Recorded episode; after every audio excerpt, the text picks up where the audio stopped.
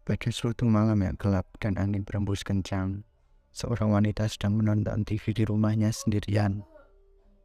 Dia memilih menonton film horor karena ingin merasakan sedikit ketakutan.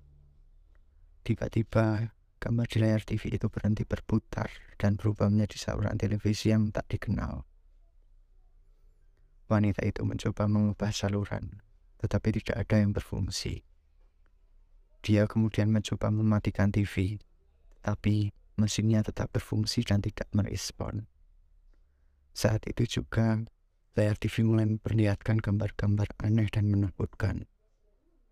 Wanita itu mulai merasa takut dan mencoba untuk pergi.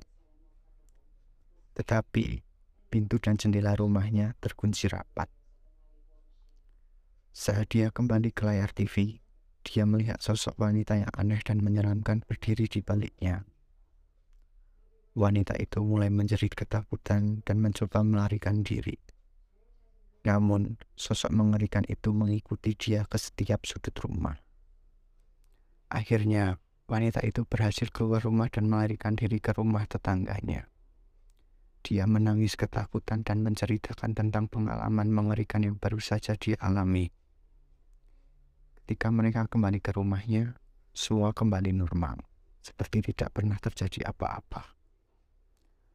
Wanita itu tidak pernah tahu apa yang sebenarnya terjadi malam itu, tapi dia tidak akan pernah lupa pengalaman horornya dengan televisi misterius itu.